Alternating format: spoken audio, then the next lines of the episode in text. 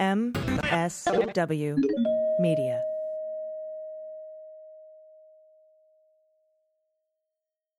News with swearing. Daily beans, daily beans. Daily beans, daily beans. Hello and welcome to the Daily Beans for Wednesday, September 29th, 2021. Today, the House Committee on Oversight has released a report showing three doctors at Mar-a-Lago worked with Ivanka and Jared to sell veterans' health records for millions in revenue. General Milley testified before Congress. Matt Gaetz appears to be prepping for a trial over grave crimes. Stephanie Grisham says Trump called her to insist his dick wasn't shaped like a mushroom. And she played memory from cats to calm him down. And no, I'm not joking. I'm your host, Allison Gill. Hello, everyone. Happy Wednesday. Dana's traveling today, so I'm going to be reading the news solo for you. Later on, though, I will be having a discussion with the host of Deep State Radio, David Rothkopf, about his new piece on Hawley and Cruz that's appearing in the Daily Beast. Should be an interesting show. I just want to take a moment to thank our patrons. You make the show possible. And um, I can't, I just can't thank you enough. For just three bucks a month, that's $36 a year, you can get these episodes ad free and early.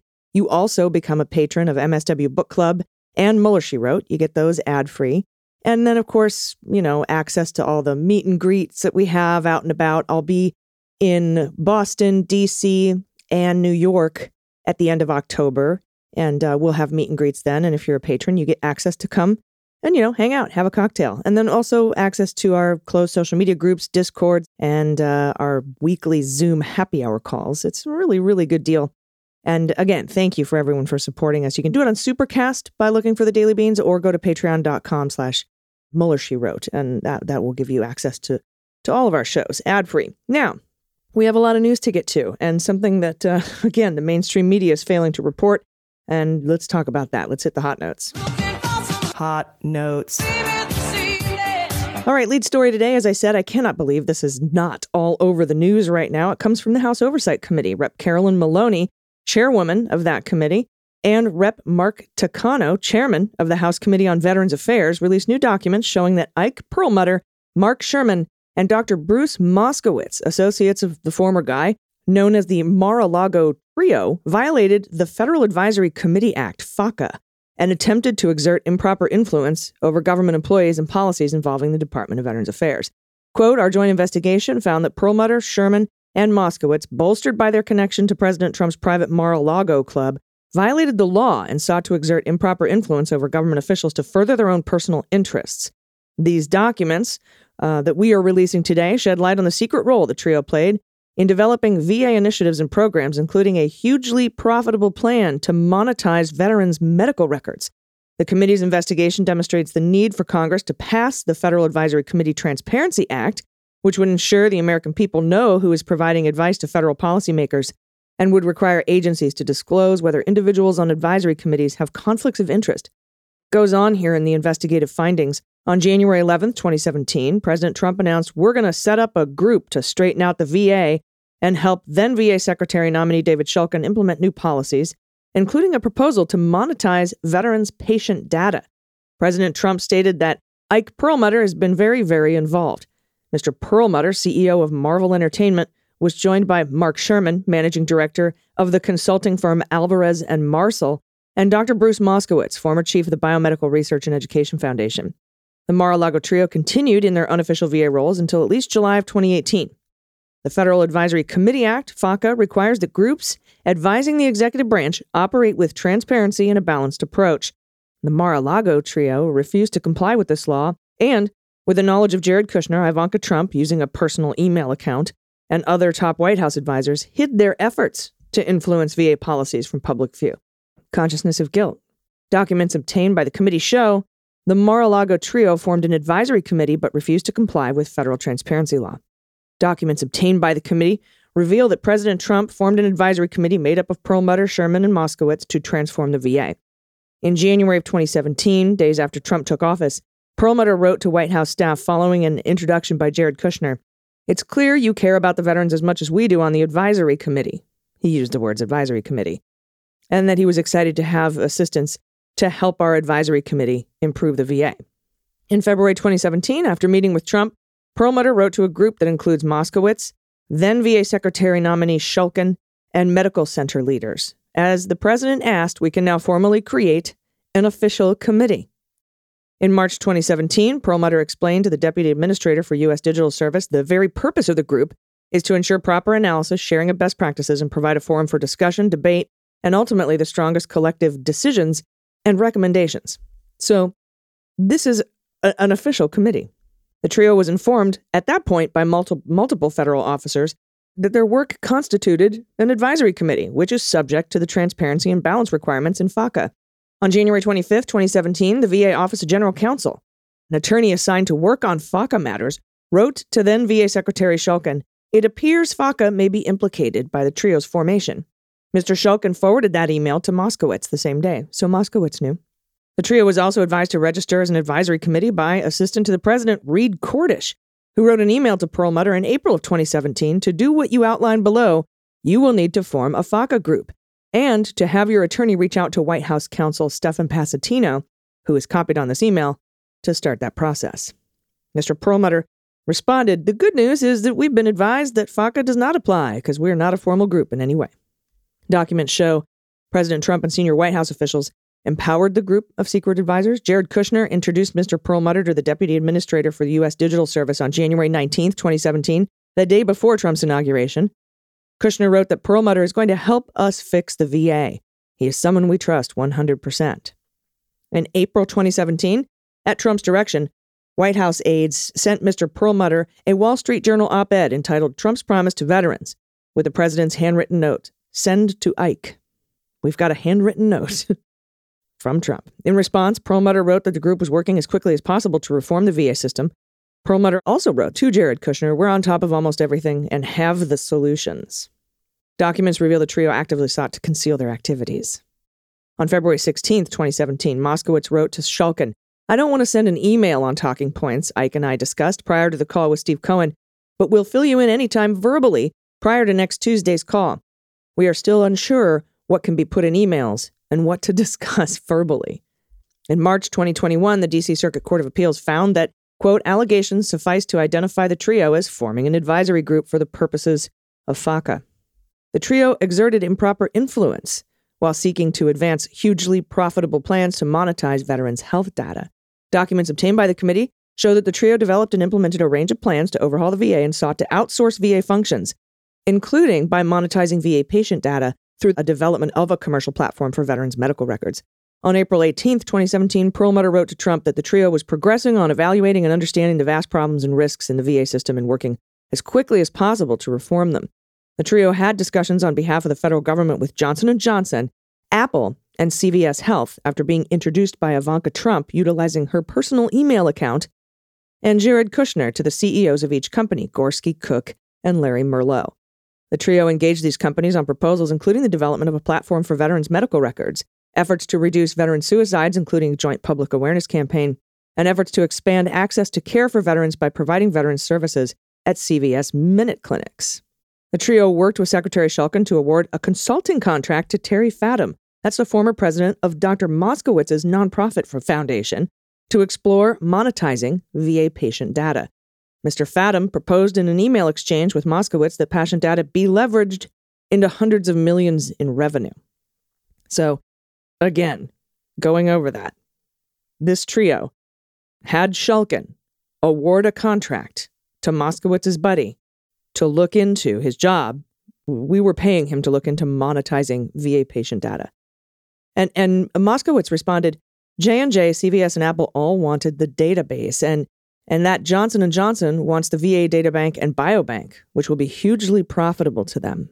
According to a presentation prepared by Johnson & Johnson, the next step was to quote, work through legal barriers on getting access to the VHA EMR. That's the Veterans Health Administration Electronic Medical Records database. It is unclear what steps, if any, the VA took to implement that initiative. In March 2017, Perlmutter sent Kushner an agenda for a meeting with Trump that included technology transfer and economic benefits of licensing the proposal to monetize veterans' data. Kushner responded, Great. He's excited for your dinner together. Trump. Documents also show the trio sought to exert dominance over White House staff charged with implementing policies for veterans and discussing White House staff interactions with Apple to create a platform for veteran medical records. Mr. Perlmutter wrote in an email to Kushner and Reed Cordish in April 2017, quote, "The mere fact that there's been any activity or decision without first coordinating that activity with our team before taking any action is the problem." Perlmutter directed White House employees to cease working on projects overlapping with his group's efforts. In one email, Perlmutter wrote, The expert team that I assembled and is sanctioned by the president will be proceeding with its efforts as planned. All other parallel efforts should stand down. Any items that relate to the transformation of the VA must be funneled through and managed by the expert team, their team, and should be coordinated with Moskowitz and Sherman. Jared Kushner rebuked Perlmutter in writing. I really don't like this tone being taken with someone who's looking to help.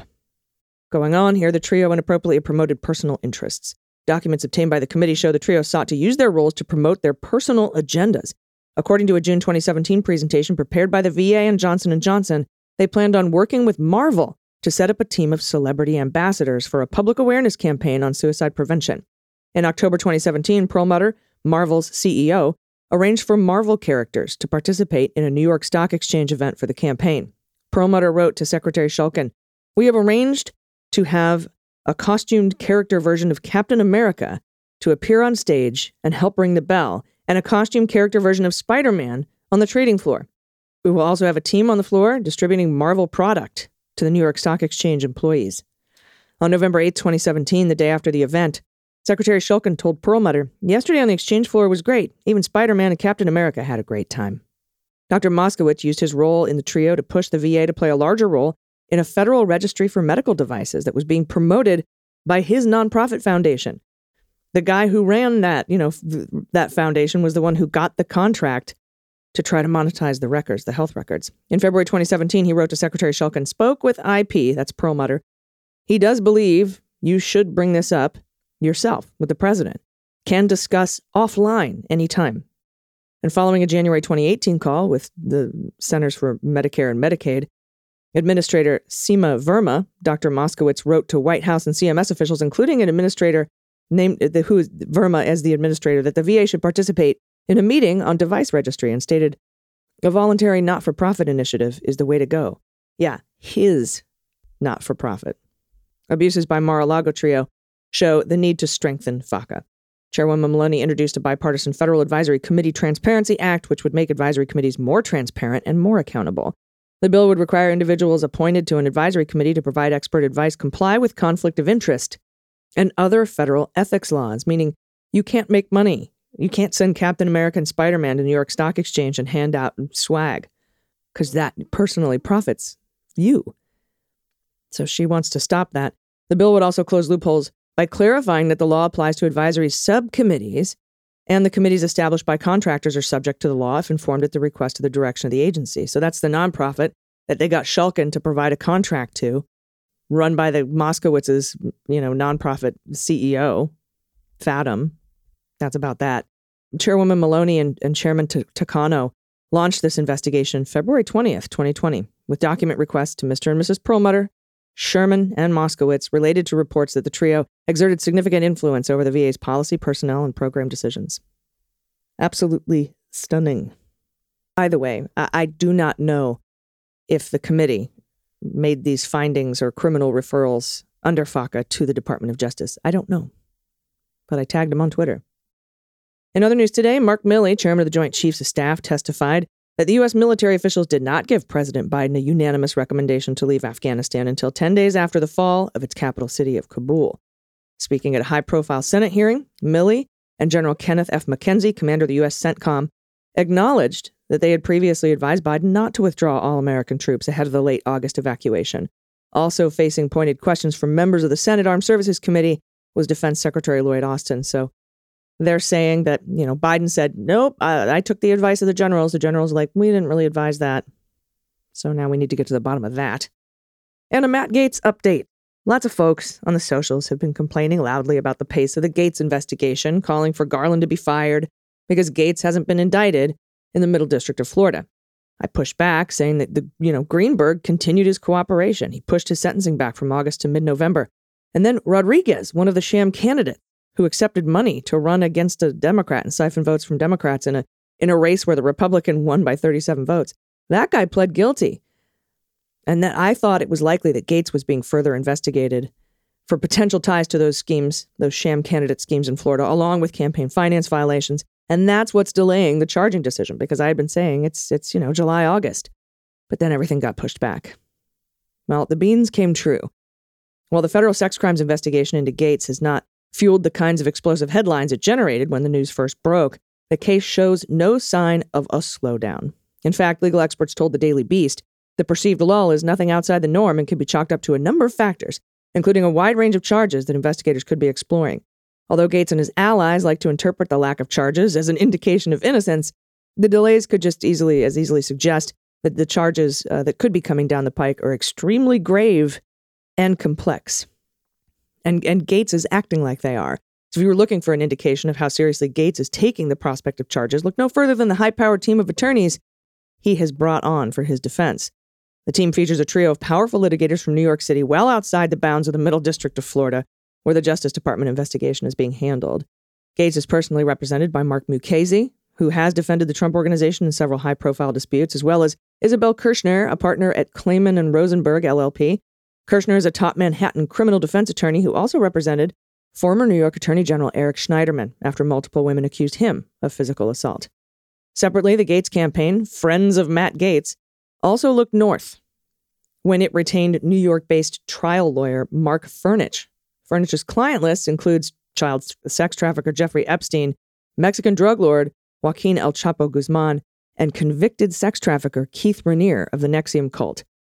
While Fernich is familiar with sex crimes cases, he doesn't have a lot of experience with campaign finance law. The assembled team seems to reflect the self styled Florida man's politics, personality, and public relations strategy. On the political side, Mukasey, former federal prosecutor himself, has gained a reputation as the go to attorney for high profile conservatives and MAGA World affiliates. He has represented the Trump Organization and Trump family members in a number of cases, including the ongoing criminal and civil investigations in New York. Mukasey concurrently serves as the defense counsel for Ken Kurson. Remember that? Friend of Kushner, who received a presidential pardon from Trump but is currently fighting state charges in New York in connection with allegedly spying on his former wife? Yeah, good times. The Daily Beast reported last week that Mukasey has been less active in Trump land, starting around the time he signed on with Gaetz. And this month, he officially withdrew as Eric Trump's counsel in the New York AG civil investigation. Kirshner now, Janine Kirshner, former Manhattan assistant district attorney and the only woman on the crew keeps a lower public profile, but has racked up an impressive record over decades in practice, including defending high profile men against charges of sexual misconduct. Her most notable recent clients in that area include Robert Hadden, the disgraced former Columbia University gynecologist accused of sexually assaulting a number of patients, including Evelyn Yang, wife of presidential candidate Andrew Yang. Kirshner also represented former New York Attorney General Eric Schneiderman, who resigned in 2018 amid accusations of physical assault from several women. Tristan Snell, who's a former assistant New York Attorney General, told the Daily Beast that the lineup suggests the congressman is anticipating a trial. Quote, it looks like a scorched earth approach. These are big out of town lawyers. If your goal is to resolve something, you typically hire top criminal defense attorneys in the district, someone who is a repeat customer there. They have a good working relationships with that U.S. attorney's office. But these attorneys can go down there, burn down the building, and not have to worry about going back in the next day. Former federal prosecutor Jill Wine-Banks shared that interpretation. Quote, he's hiring trial lawyers would suggest they're prepping for a trial, not a negotiation, but it's not unusual for a trial lawyer to go above a prosecutor into the Department of Justice to make their plea on behalf of their client. That said, I can't think of any time that happened to me, in my experience, where a decision not to indict was made because of a meeting. Wine-Banks added that Gaetz will still need to retain local counsel, someone with a connection to the prosecution who can persuade them. She also observed that out of town defense entails a huge cost. Why do that if you're not going to trial, if you're not doing the scorched earth? Another former federal prosecutor, Barb McQuade, friend of ours, professor from University of Michigan Law School, said she agreed bringing in aggressive lawyers from out of town suggests a scorched earth strategy. It may be effective in the court of public opinion, but rarely effective in a court of law, she said. Gaetz reportedly faces a range of criminal allegations, including sex trafficking a minor, obstruction of justice, campaign finance violations, and a sweeping political influence scheme. The investigation stemmed from the indictment last summer of his self declared wingman, Joel Greenberg, the former Seminole County tax collector, who in May pled guilty to an array of charges, including sex trafficking a former teen at the center of the Gaetz inquiry. With that plea, Greenberg entered into a cooperation agreement with the government, which could spell trouble for Gaetz, though I don't know he's a very reliable witness. The day Greenberg entered the plea, his attorney told reporters, I'm sure Matt Gaetz is not feeling very comfortable today. But he doesn't have to be a good witness. He just has to provide the documentary evidence. We saw that in Manafort's trial with Rick Gates. Uh, Matt Gaetz completely denies the allegations, and as he often notes, he's not been charged with a crime. A spokesperson declined to comment, citing a policy does not discuss attorneys or legal strategy. An attorney familiar with the investigation told the Daily Beast that Gaetz's defense team not only illustrates the seriousness of the allegations, but the scope of the investigation. This is a sitting congressman, and they'll fight everything tooth and nail. You've got to keep in mind that there are a number of crimes under investigation here, uh, one of the attorneys said. There's the alleged sex trafficking, prostitution, obstruction of justice, and the Department of Justice Public Integrity Unit has even a larger case with the political influence and marijuana stuff. And on top of that, it seems campaign finance as well. And the campaign finance dimension is more of a recent development. See, like I said, while it was previously reported the campaign had paid Fernich $25,000 for legal consulting, it was not known what work was being done for for that money. But a person familiar with the matter has confirmed that Fernich is representing the campaign in connection with the Justice Department's investigation. However, while Fernich has experience representing famous unpopular clients in high wire cases, including sex crimes, he doesn't have a lot of experience in campaign finance law. CNN reported in April the feds were examining Gaetz' possible use of campaign donor money in connection with travel and other expenses for the women. And the Daily Beast reported in May Gaetz had tapped his donors to pay for a hotel room in Orlando at a fundraiser where he did coke with an escort. Allegedly. The campaign's formal onboarding of Fernich in June suggests Gaetz is taking the prospect of campaign finance violations seriously. The firm's website touts Fernich's style and his eye for subtle, novel, and creative arguments that other attorneys may miss, claiming such arguments can make potential winners out of seemingly hopeless cases, spelling the difference between victory and defeat. Aside from the Gaetz campaign, no federal political committee has paid Fernich for legal services, according to the FEC. Currently, the site lists Friends of Matt Gaetz, Campaign Committee for U.S. Congressman, as a client, fourth on the list after John Gotti, El Chapo, and Epstein. All three were convicted. Raniere, who was sentenced to 120 years in prison last year on sex trafficking charges, gets next billing after the Gaetz campaign. Wine-Banks called the campaign's choice of Fernich hilarious, but noted the defense attorneys specialize in gymnastics. You have to become an instant expert in certain things. McQuade said the choice of Fernich suggests the campaign may be mostly concerned with presenting a bellicose image. Quote, Clients often hire lawyers based on recommendations of other reputations for being aggressive, even though the lawyer lacks experience in the relevant subject matter or practices in a different jurisdiction. In these situations, she said, I sometimes think that the purpose of the representation is more about public relations than effective representation in court. Another lawyer familiar with the investigation told the Daily Beast that it wouldn't surprise me to see Greenberg's sentence delayed until the Gaetz matter is dealt with. Not just an indictment, but through a trial. That could be end of next year. Snell says Gaetz' legal lineup resonates with his combative response to the reports. You know, Snell also observed that Gaetz' instinct reminded him of former President Donald Trump fighting back with hyperbolic allegations of extortion, a deep state plot, and a politically motivated prosecution. Although I'm sure some partisan crooks in Attorney General Merrick Garland's Justice Department want to pervert the truth and the law to go after me, I will not be intimidated or extorted, wrote Gaetz. Snell remarked of the tactics to a criminal, prosecution feels like blackmail. Yeah. But while Gaetz may be happy with his high powered counsel, the hiring process wasn't entirely smooth. Two weeks before the campaign hired Fernich, it had detained a DC firm, Zuckerman Spader, for the same dollar amount, 25000 but that relationship died on the vine. Reached for comment Wednesday, a firm spokesperson told the Daily Beast Zuckerman Spader does not represent Congressman Gaetz individually, nor his campaign.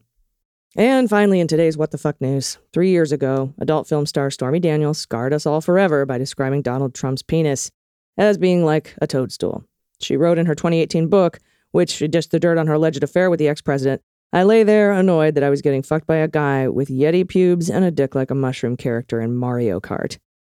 Well, according to Trump's former White House press secretary, Stephanie Grisham, that truly hideous description didn't go down very well with Trump. Washington Post reported that Grisham writes in her new book about Trump he once felt the need to call her from Air Force One to inform her that his penis was neither small nor shaped like a toadstool.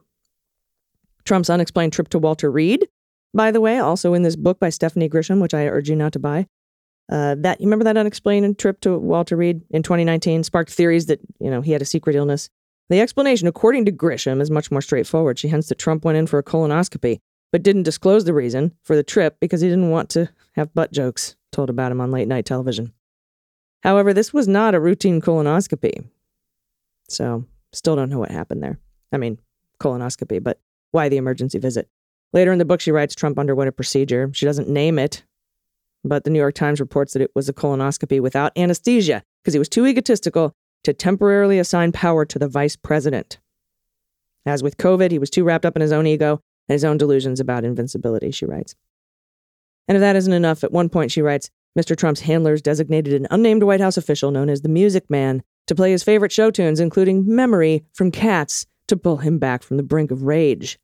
The aide, it is revealed later, is Ms. Grisham's ex boyfriend. She doesn't identify him, but it's Max Miller, former White House official, now running for Congress with Trump's support. The truth was that pretty much everyone eventually wore out their welcome with the president, Grisham wrote. We were bottles of milk with expiration dates. The former press secretary adds, I should have spoken up more. Yeah, you should have. No one buy this book. All right, I'll be right back with the host of Deep State Radio, David Rothkopf, to discuss his latest piece for the Daily Beast and other MSM mainstream media shortcomings and the day's news right after this. Stay with us. After these messages, we'll be right back. Hey, everybody, it's AG, and today's episode of The Beans is brought to you by Chili Sleep. You know how much I love sleep. I love my sheets, I love my mattress.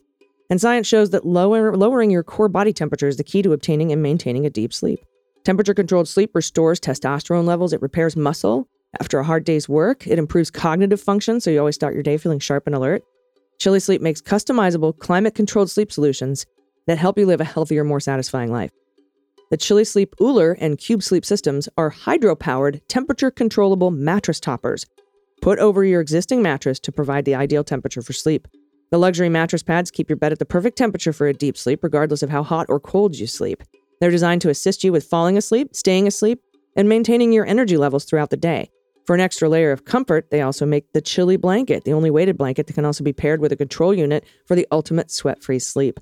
You know, I sleep pretty hot. I get night sweats doing the perimenopause thing, so Chili Sleep has been a godsend. I've been sleeping so much better. So head over to chilisleep.com slash beans to learn more and check out a special offer available exclusively for Daily Beans listeners and only for a limited time. That's Chili Sleep, C H I L I sleep.com slash beans to take advantage of this exclusive discount and wake up refreshed every day. Everybody, welcome back. I'm happy to be joined today by the host of Deep State Radio and author of the new book, Traitor. He's a contributing columnist to the Daily Beast and on the board of contributors for USA Today. Please welcome David Rothkopf. Hello, David. Hi. Hi. So, uh, you and I have had several discussions uh, about the mainstream media losing their cash cows, Trump and the Afghan war.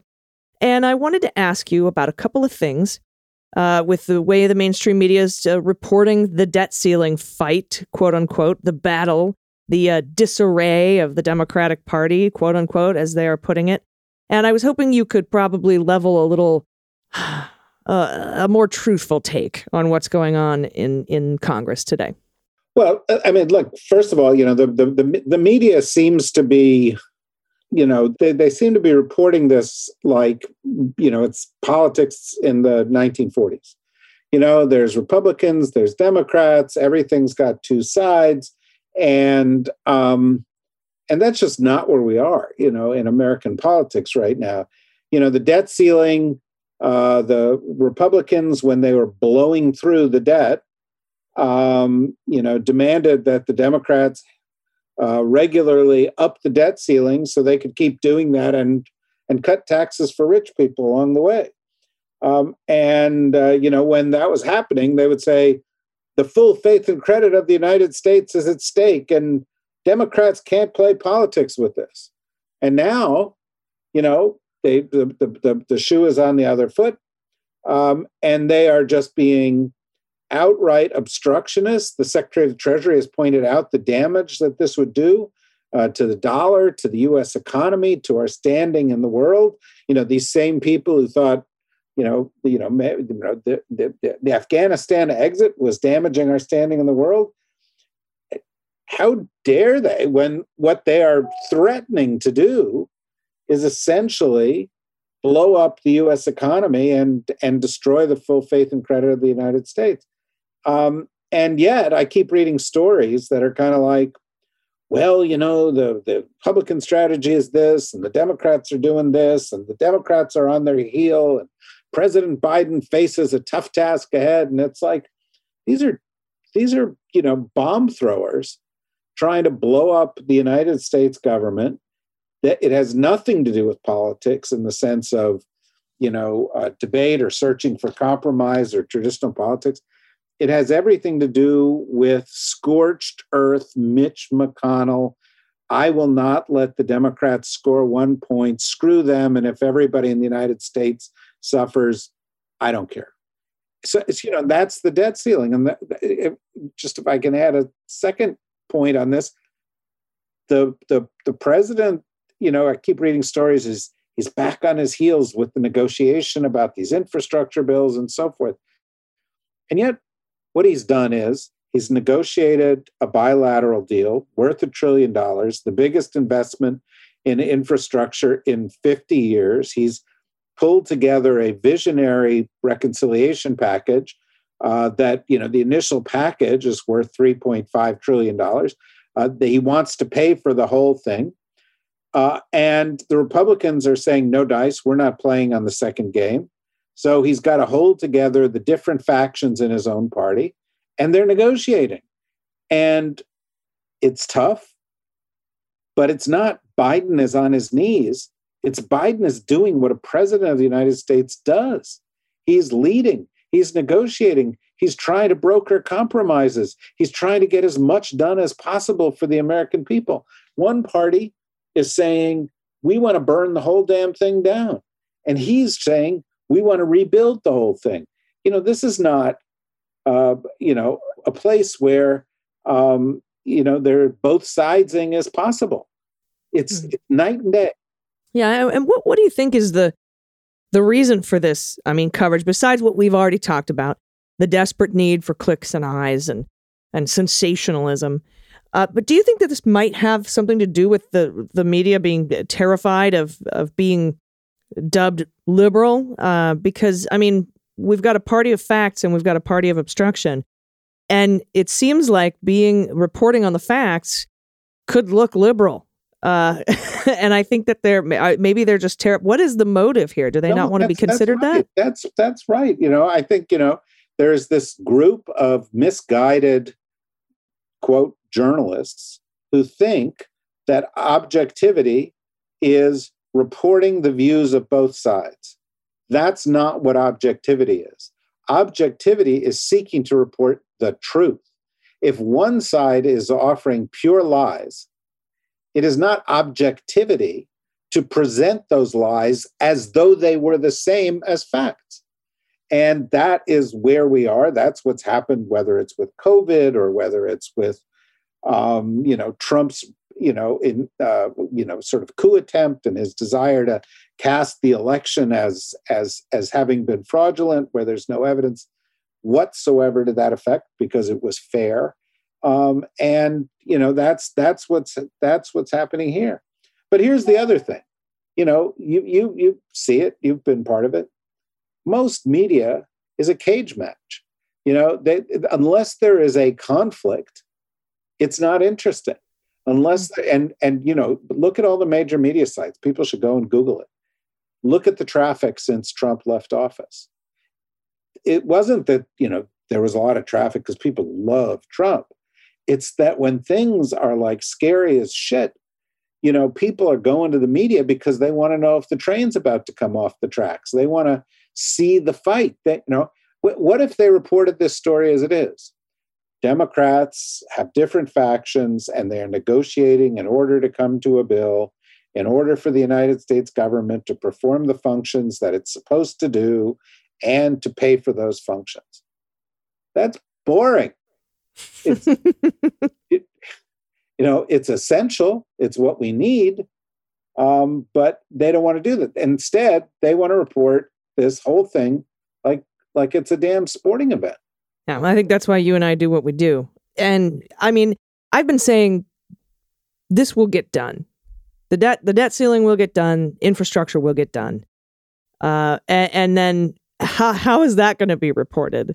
You know, they'll just be like, well, despite the disarray, hair on fire problems between the Democrats fa- battling each other, somehow it, it happened. I, I can tell you exactly how, it, and you know, right?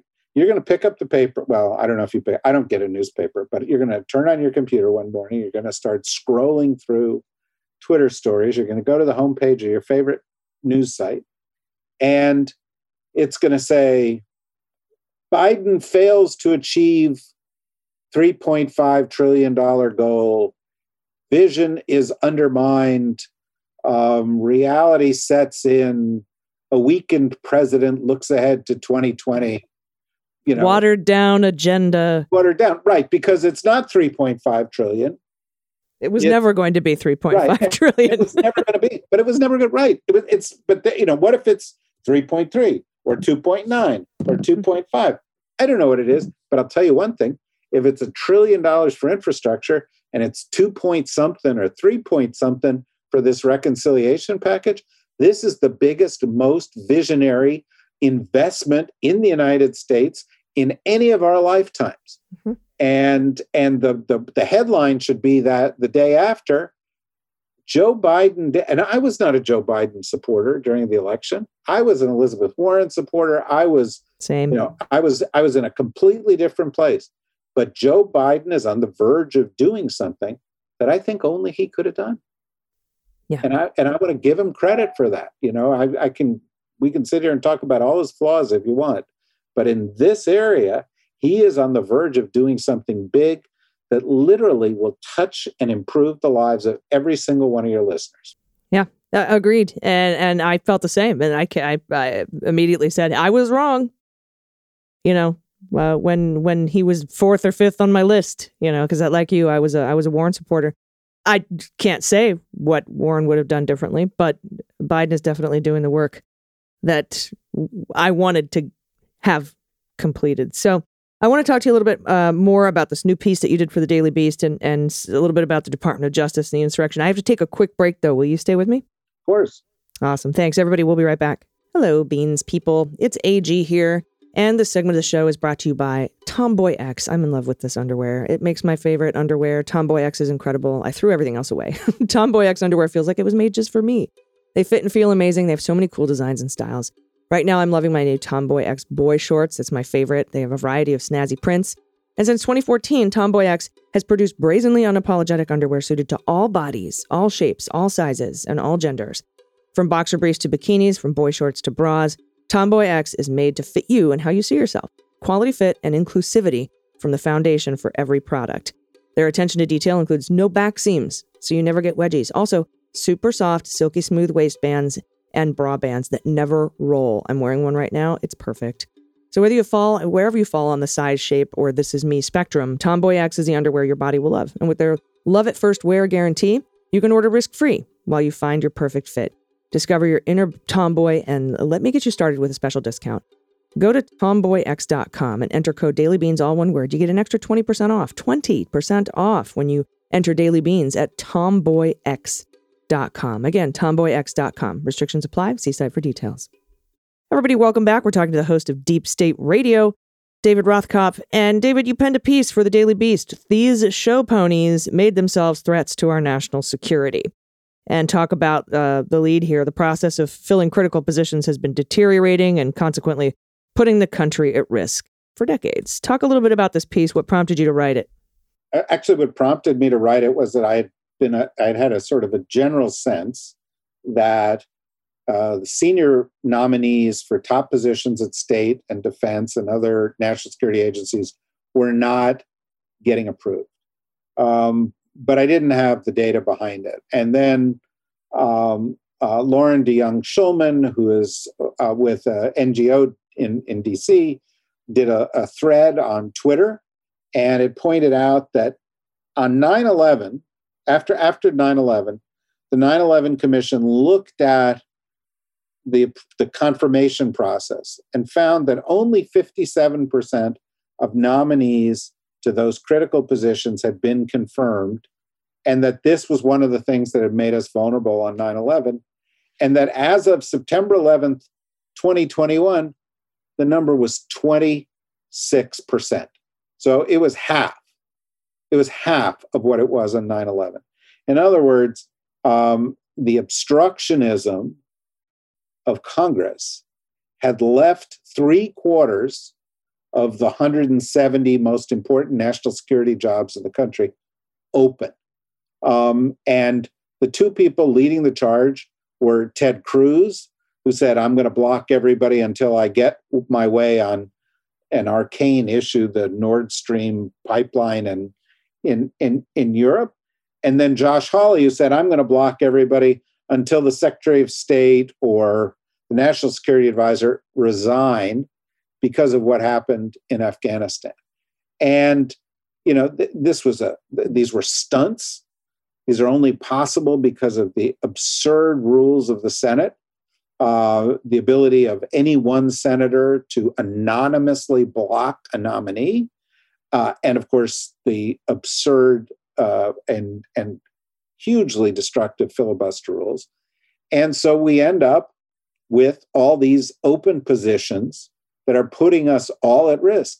And of course, the sick irony here is that you know Joe Biden takes steps to end a 20 year catastrophic war, and Hawley and Cruz have the audacity to suggest that he has somehow d- damaged US national security by getting us out of a bad, costly, no win situation, while they are putting our national security at risk. Of course, it's compounded by the fact that they egged on and you know were cheerleaders at the coup attempt on January 6th that these guys um, are actually actively enemies of the United States. And if you want to throw in their support for Trump or you want to throw in their support for Republican policies on COVID that are literally killing 10 times as many people, I mean, excuse me, five times as many people in Republican voting counties, you know, in other words, counties that voted heavily for Trump, as in the counties that voted heavily for Biden. I mean, I saw this data point yesterday, and it was just mind blowing that, you know, for every 10 people that die in a blue county from COVID, 47 people die in a red county um, because of this political rift that they've been playing on. Uh, so they are enemies, destroying the country and putting us at risk. And I just thought it was time to call them out and also to call out the White House and the, the Senate leadership and say, override them, move on. And they've started to do that. In the past few days, there have been six or seven uh, people who, who've sort of gotten through, uh, but we still have a long way to go. Yeah.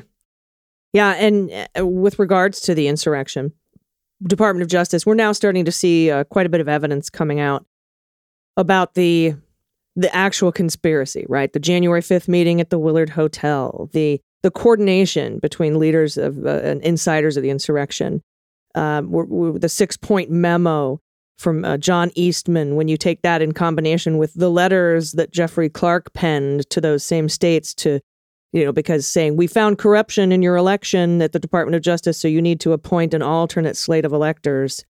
And then, of course, you get to that six point memo, and it's like, well, what you need to do, uh, Mike Pence, is throw out the electors for these states and have them put forward their alternate slate of electors. You can all see these pieces coming together, dovetailing into what appears to be uh, what we had thought all along that this was a coordinated effort uh, and that the insurrection attack in the Capitol was just a part of it. And so I'm uh, trying to figure out if the Department of Justice is investigating that. I can't see how they wouldn't be. I don't, you know, I've talked to several former prosecutors, FBI, who are saying you can't investigate the boots on the ground insurrection and divorce that from investigating the leadership uh, of the attempt to overthrow the government. But we haven't heard anything, you know, other than, you know, Merrick Garland saying, I'm doing it but we haven't seen any uh, evidence of that. We got way more stuff from the Mueller investigation, and that was a very tight-lipped, organ, uh, you know, investigation. I'm wondering what your thoughts are on that because I'm I'm at the point now where, you know, I'm, I defend Garland. I say, you know, I, I, to me he has to be working on it. He just has to be. But, but if he's not, you know, where are we? Well, I, I mean, my thoughts are you know, muddled with my feelings at this point. My feeling is, you know, nausea because, you know, here we are nine months after January 6th, nothing. Two and a half years after the Mueller report lists these incidents of obstruction, nothing. You know, is is is Merrick Garland being cautious? Does it take a long time to put together these cases? Uh, sure. Uh, should we give him the benefit of the doubt? Sure. But I think it's very important to recognize that if there is no action, and we've had leaks out of the FBI that, you know, they didn't find a conspiracy that led to this, it just kind of happened, then this is not only going to be a miscarriage of justice, but it's going to set a precedent, a precedent that says that future presidents can try to undo democracy, overrule the people. And if they do it in a certain way, they're going to get away with it. And I, you know, I think the the thing that I watch in this, and and you're more expert at this than I am, but the thing that I watch in this is that, you know, you've got all the elements of a clear conspiracy, but there is no hard link where somebody sat in a room and you know said here is our conspiracy here's our plan go do this. You know trump for months was teeing this up. Trump was reaching out to lots of different people. And if we use that you know the the, the, the standard for what constitutes a conspiracy is unreasonably high then they're going to let them get away with this. Uh, and they're going to punt all the responsibility to other people. I mean, the other thing we've got is a lot more information coming out saying that the president of the United States was trying to get states to fiddle the election in violation of federal election laws, in violation of all sorts of things. And you know, we're waiting for somebody to call him out on that. But final point, it's the end of September. It, you know, some of your listeners may be listening to this in the beginning of October in November, December, three months away, we're in an election year. Is Merrick Garland, super cautious Merrick Garland, going to unleash a series of indictments, a more public investigation, some kind of accountability for the Trump administration during an election year? Is you know, or is he going to say we can't do that? It's too you know, politically provocative. And, and we're going to find another obstacle, another roadblock to this. I'm worried. I want to give him the benefit of the doubt, but so far, Trump has dodged accountability his whole life by committing crimes in plain sight and essentially hiring enough lawyers and coming up with enough excuses to wiggle his way out of it. Yeah, and and I think the idea of leaving it up to the you know, Fulton County District Attorney or the Manhattan District Attorney or New York Attorney General. Uh, oh, they'll get them. You know, I don't need to. We can stay apolitical. That is uh, a disservice. It's a dereliction of duty. It is, like you said, saying that the federal government is fine with you obstructing justice, trying to overthrow the government. We're fine with it. And uh, you're you're right. Accountability is key, I think, to saving the republic here. And I hope we see some movement soon. Absolutely right. And I worry that you know some of these things are going to get challenged in courts that have been packed. That's the other. That's the other uh, huge worry as well. If this sort of thing makes it up to the Supreme Court in some sort of defiance, you know, uh, or appeal or whatever, how how are, how how is the Federalist Society funded by dark money going to respond? Uh, because that's what we have at the at that level, and then of course the entire federal bench has just been packed by by Mitch right, McConnell. And, and we've, we have a series of decisions in the course of the the, the past um, couple of decades. It's sort of the Roberts Court, starting with Citizens United, including Shelby County, um, where uh, dark money has been enabled. We've come to the conclusion that money is speech, which means the people have more money, have more speech, have a bigger voice in our politics. We've said that uh, the Voting Rights Act doesn't apply anymore because we don't have discrimination anymore in the United States. And we've said that insane gerrymandering, and I encourage everybody to go and look at some of the new proposed maps for the Texas congressional district, oh, which are like, you know, little strings of spaghetti 320 miles long, uh, is, has been approved by this court. So, you know, if, if you think they're going to, you know, sidestep outrageous decisions, all evidence to the contrary is there for you to see. Yeah. Yeah, agreed. Well, we will uh, keep in touch, see what happens in this investigation, and I encourage everybody to listen to Deep State Radio and um, check out your new book, Traitor, as well. I appreciate your time, David. Thanks for joining me. Thanks a lot, Allison. Everybody, stick around. We'll be right back with the good news. Hello, Leguminati. It's AG for the Beans, and this segment of the show is sponsored by Upstart. I know so many people that were living on credit cards during the pandemic and lockdown and running up those high interest debts. And the problem is, is you make those minimum payments and you don't seem to make a dent. And you're not alone. Getting out of debt can be daunting, but Upstart can help. Using Upstart, you can pay off your existing debt quickly and easily to get back to living your life, and it's easy and fast to consolidate your debt with an Upstart and personal loan online. Whether you're paying off those credit cards or consolidating high interest debt, or just funding personal expenses, over a million people have used Upstart to get one fixed monthly payment with a clear payoff date. Rather than depending solely on your credit score, Upstart looks at other factors. You're more than a number to them, so they look at your income and your employment history and your credit history to find the best rate for you. You can check your rate without impacting your credit score in minutes for loans between $1,000 to $50,000. You can even receive funds as fast as one business day after accepting your loan. So find out how Upstart can lower your monthly payments today when you go to upstart.com slash dailybeans. That's upstart.com slash dailybeans. Please use our URL to let them know we sent you. Loan amounts will be determined based on your credit income and certain other information provided in your loan application. That's upstart.com slash dailybeans. And today's show is also brought to you by Munk Pack, making the most delicious snacks with almost no sugar. There are very few healthy snacks that taste good, that are also filling, and satisfy you. Munk Pack Keto Nut and Seed Bars contain less than one gram of sugar, two to three grams of net carbs, and they're only 150 calories. They taste delicious, they're satisfying, they, they, they end that snack craving for you to get you to your next meal. The perfect snack for anyone who wants to eat better and reduce sugar and carb intake without sacrificing taste. Munk Pack Keto Nut and Seed Bars are the perfect balance of sweet and salty. I love that. They have got crunchy nuts and seeds. It's got that good crunch that you that you want, but they're still soft and chewy.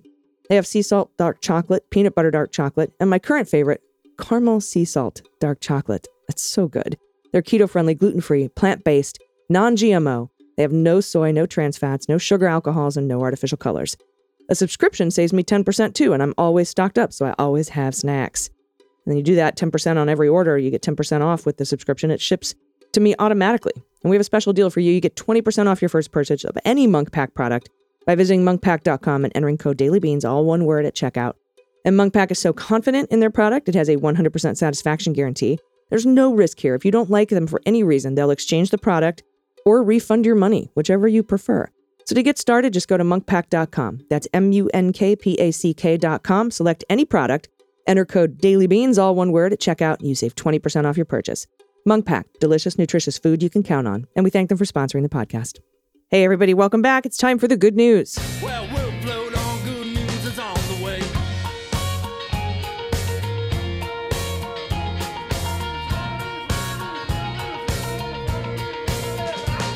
And joining me today for the good news is no one. I'm going to be reading the good news to you myself because Dana is traveling today. She will be back tomorrow, though.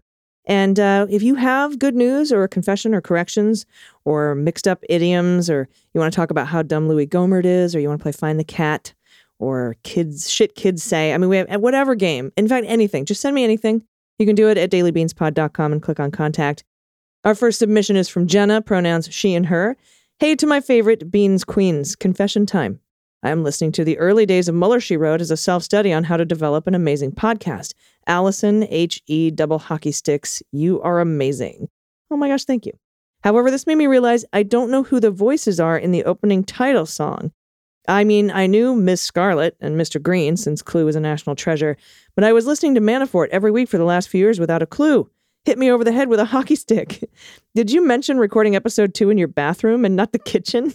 Thanks for being awesome uh, and a trailblazer and an example on how to not only hustle, but keep going, even if you might not always believe in yourself due to imposter syndrome. Pet tax. Gila, judging my puzzle assembly skills. Oh, yes, she is. That's amazing. What a sweetheart. I like the bell collar. I got to get one of those again. My Bruce Willis took the bell off his collar, and now all of the the lizards in the neighborhood are in danger. Episode two, I don't think it was in the bathroom, but I did record uh, part of an episode from an airplane bathroom, and I can't remember which one it was. But yeah, no, they were all recorded in the kitchen. Episode 17 was recorded in a friend's kitchen. It was just, it was the kitchen days back then. So anyway, thank you so much for the submission, and thanks for the pod pet tax. I appreciate it. Next up from Buckaroo Frank, good news. I just got my driver's license. As payment of podcast tax, here's a picture of a D&D character I based off of my cat, Castanova or Casta, but I mostly call him get off the counter, you asshole, or get back here with that piece of cheese, you bastard. Anybody takes the night cheese, I get upset. Here is Raven Queen Bardlock, who plays the hurdy-gurdy. Oh, look. Oh my gosh, that's awesome. These are great. These photos are great. Thank you for sending that. The hair is pretty, that's impressive, by the way, if that is you, Buckaroo Frank. Well done. Thank you for sending this in. Next up, Molly, pronoun she and her. Thank you, AG, Dana, and Aimee for all the hard work you do keeping us updated on the news. One tiny correction from the latest episode of Mueller, she wrote. The first syllable of reporter Kelsey Vlamis's last name rhymes with fam, not fame. Oh, Vlamis, not Vlamis. And I just said it right this time. I don't know why I didn't say it right the first time. I hope that helps if you cite her work in the future. Yes, thank you, Molly.